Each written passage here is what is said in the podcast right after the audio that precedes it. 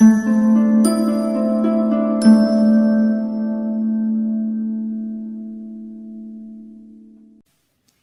Fromm, uno psicanalista che fa parte della scuola di Francoforte, anche lui critico del pensiero freudiano. Allora, noi abbiamo visto nella scuola di Francoforte il tramonto di alcuni doni, come sono appunto eh, il dono della festa, il dono del consiglio, l'arte del dono, no? tramonti di arte, ho sbagliato, arte della festa, arte del consiglio, arte del dono. Ma la cosa che abbiamo perso di più e che veramente ci pone in una situazione di disastro emotivo è che noi non sappiamo fare più la cosa che è la cosa naturale, noi non sappiamo più amare. Eh? Eh, e, e l'arte di amare è l'arte che ci rende vivi. Quando noi amiamo qualcosa o qualcuno, noi siamo vivi. Quando siamo innamorati siamo vivi perché siamo eh, all'interno di un meccanismo no, per cui io sento tutto amplificato, eh, la musica, i colori, i, gli odori, sono tutti collegati a quella persona, a quel volto, ma anche a, a, quella possibilità, uno che è innamorato ferocemente della musica, quando ha la possibilità di andare a suonare, sente questa spinta erotica verso la musica, eccetera. Noi non amiamo più, noi facciamo prestazioni e strategie. Anche nell'amore è, è nato questo meccanismo, per esempio, no?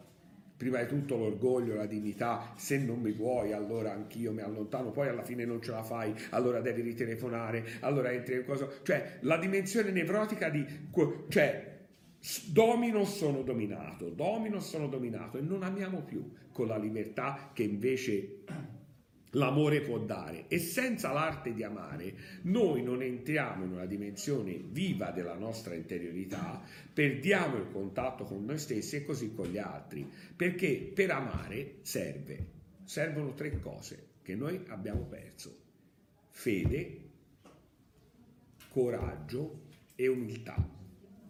La fede non è la fede verso un Dio, verso un principio politico, la fede è la fedeltà alla propria interiorità. Non si deve essere fedeli all'altro. Non devo essere fedele per norma. Non è che se sono in una relazione a due io devo reprimere le mie dimensioni pulsionali.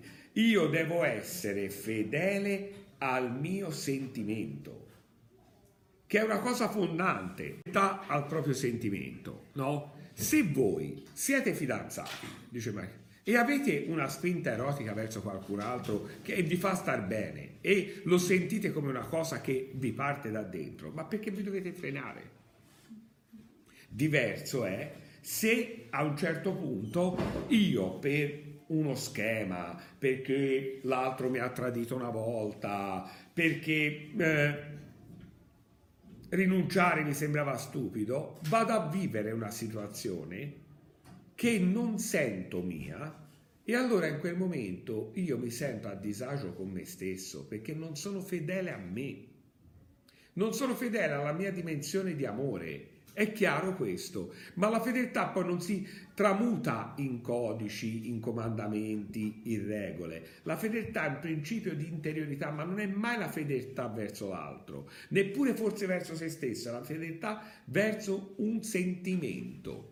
È chiaro questo? Cioè, eh, quando io ho ceduto a problemi di dimensione sociale familiare, bisogna andare per forza al compleanno di una zia, eccetera, eccetera, e non ho visto la semifinale dei playoff del Livorno, io mi sono sentito infedele al mio sentimento, cioè io ero nevrotizzato, ero, cioè mi sentivo un uomo da niente, ma come il Livorno gioca, io non sono in curva nord e sono qui a mangiare la torta con la zia cioè non ha senso. Cioè, è, è, ma non è perché è sbagliato quell'atto, è sbagliato andare al compleanno. No?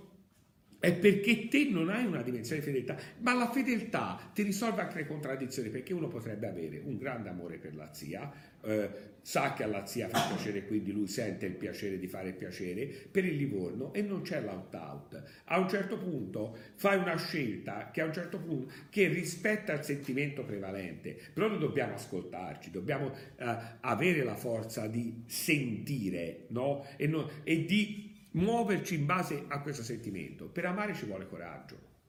L'amore è un'esposizione, è alzare il velo di Maya.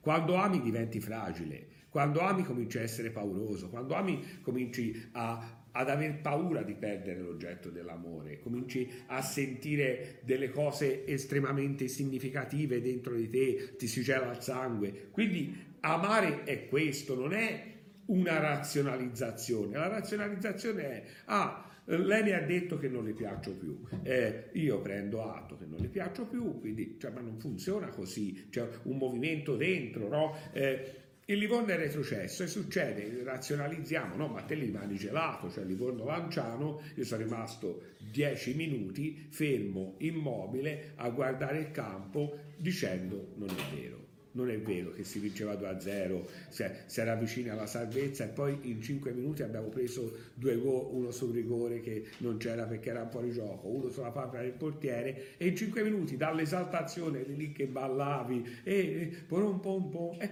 e poi tu in un attimo tutto finito, senti quella ferita è questo il senso del coraggio, cioè ma te lo devi sentire, non devi mitigare, non devi razionalizzare, la devi vivere, ci vuole coraggio, ci vuole coraggio ad affrontare lo sguardo dell'altro e manifestare il proprio innamoramento all'altro, senza quella freddezza, quel codice, quella regola che c'è purtroppo nelle dimensioni di oggi. E l'umiltà è fondamentale, altrimenti si diventa narcisisti. No? Quando uno ama non deve pensare al principio di prestazione, no? ma te con me se sta, stai come non sei mai stata con nessun altro, no? può darsi di no, può darsi sia stata meglio con un altro, che tu sia stato meglio con qualcun altro, però ti devi avere l'umiltà di capire che quando te ami qualcosa o sei innamorato di qualcuno, cioè non sei il migliore degli uomini possibili, eccetera. Quindi questo sentimento non può produrre per forza che l'altro ricambi. No? Non è che se io sono innamorato del Livorno, cioè a volte vado alla partita e dico ma possibile tutta la passione ci metto non produca risultato. Perché il Livorno non vince? Perché c'è altri che giocano con una passione, quindi devi essere umile, accettare che la tua squadra possa perdere, accettare che te ti innamori perdutamente di una donna di un uomo, ma quella donna e un uomo non sono innamorati di te, perché non, altrimenti diventa un principio di egopatia. Accettare quindi il dolore che ne deriva, le ferite che derivano. Invece noi abbiamo costruito una società dell'anestesia, no? Ama chi può amarti, così no, eh, non ti crea difficoltà, accetta la situazione e il tuo limite, cioè stai dentro comunque una gabbia che non spinge all'amore. Oltre all'arte di amare, Fromm eh, scrive un altro libro che sembra di è una forma non di rassegnazione, ma una forma e nemmeno di principio di realtà, è una forma di accettazione del fatto di essere umani, no? Ma eh, può essere in positivo o negativo. Non è che se per caso, no? Viene una donna meravigliosa, bellissima, e dice Giannini, te sei l'uomo più affascinante del mondo, che io mi debba sentire davvero affascinante. Sono affascinante per lei.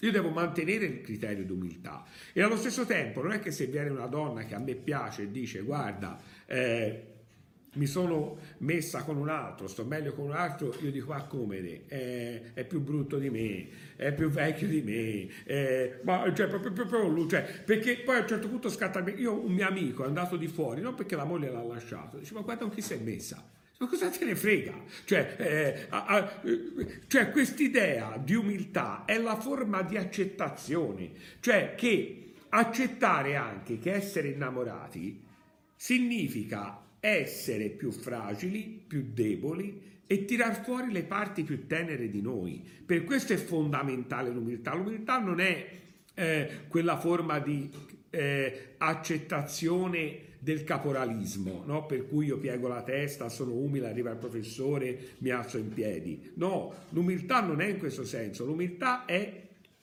nel fatto che tutta la mia spinta d'amore non potrebbe trovare soluzione, oppure anche se trova soluzione, questo non vuol dire che sono un grande, perché se te eh, sei particolarmente affascinante, un uomo ti cade a piedi, l'altro ti ricade a piedi, a un certo punto ti vai a girare su, come mai non mi cadete a piedi? No, Devi mantenere quella dimensione di umiltà perché sono scattate determinate alchimie, eccetera. Perché se poi tutti ti cadono ai piedi, vuol dire non che sei affascinante, ma vuol dire che il sistema ha creato un meccanismo cult su di te. No? Per cui si stabilisce che la donna bella, la donna che è alta top, te rientri in quelle categorie, in quelle dimensioni e quindi diventi affascinante, ma no, hai perso il rapporto con l'interiorità.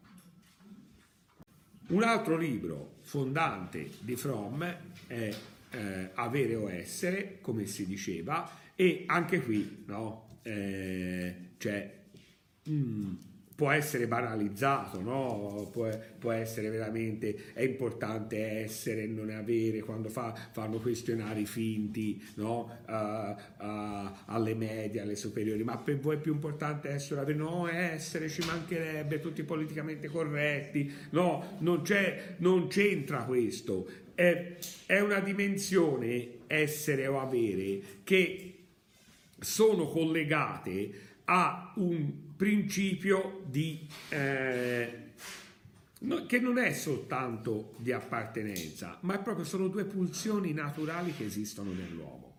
L'uomo ha bisogno di essere e ha bisogno di avere. Non è che avere è negativo, essere è positivo. Ci sono queste due pulsioni, no? Quindi il bambino si attacca alla puppa perché ha bisogno di esistere, ma anche perché ha bisogno di avere la puppa. Quindi il senso del possesso, dell'avere, è naturale nel bambino, è naturale nell'uomo, è naturale eh, però anche quello di cercare di essere. Eh, dipende dalle esperienze che noi facciamo. Se noi facciamo esperienze prevalentemente collegate all'avere, noi avremo bisogno dell'immediatezza, diventeremo uomini, dice Fromm, estremamente concreti, no? Dobbiamo avere subito, dobbiamo chiudere le questioni, dobbiamo materializzare, dobbiamo realizzare. Se invece abbiamo avuto esperienze più collegate all'essere, per esempio il bambino che non ce l'ha fatta ad attaccarsi alla puppa di mamma, eccetera, e quindi non si è sentito parte della situazione, lui avrà, chi ha stabilito un rapporto più profondo con l'essere, molto più voglia di desiderare che di avere. È chiaro? Cioè, ci sono delle persone che potrebbero avere un qualcosa, ma rimandano perché poi se l'hanno devono smettere di desiderare. No? Eh, ci sono persone, se c'è un libro che gli piace, lo leggono in una sera. Ci sono persone che si lasciano 40 pagine, 35 pagine, perché poi quando è finito non ho più il desiderio. No? Quindi c'è l'elemento desiderante e l'elemento invece della realizzazione del desiderio. Non è che Fromm negativizza una di queste due, però ci dice state attenti, noi abbiamo costruito una cultura che è tutta collegata all'avere, quindi abbiamo perso il rapporto con l'essere, non perché l'avere sia negativo, non perché ha l'incubo dell'avere, il mostro dell'avere, l'essere è bello, non è queste cose da baci per uscire che ci dice Fromm. Fromm ci dice che noi abbiamo una eh, sovrapproduzione di avere e una sottoproduzione di essere, quindi non abbiamo più il coraggio di desiderare, abbiamo invece la voglia di soddisfare immediatamente, anche perché un essere estremizzato, uno che è stato educato a un essere estremizzato, non è che sta bene, eh? perché comunque non ha mai il coraggio di chiudere una questione. Quindi bisogna intercalare, però bisognerebbe dare una spinta maggiore all'essere e diminuire la spinta che abbiamo verso l'avere.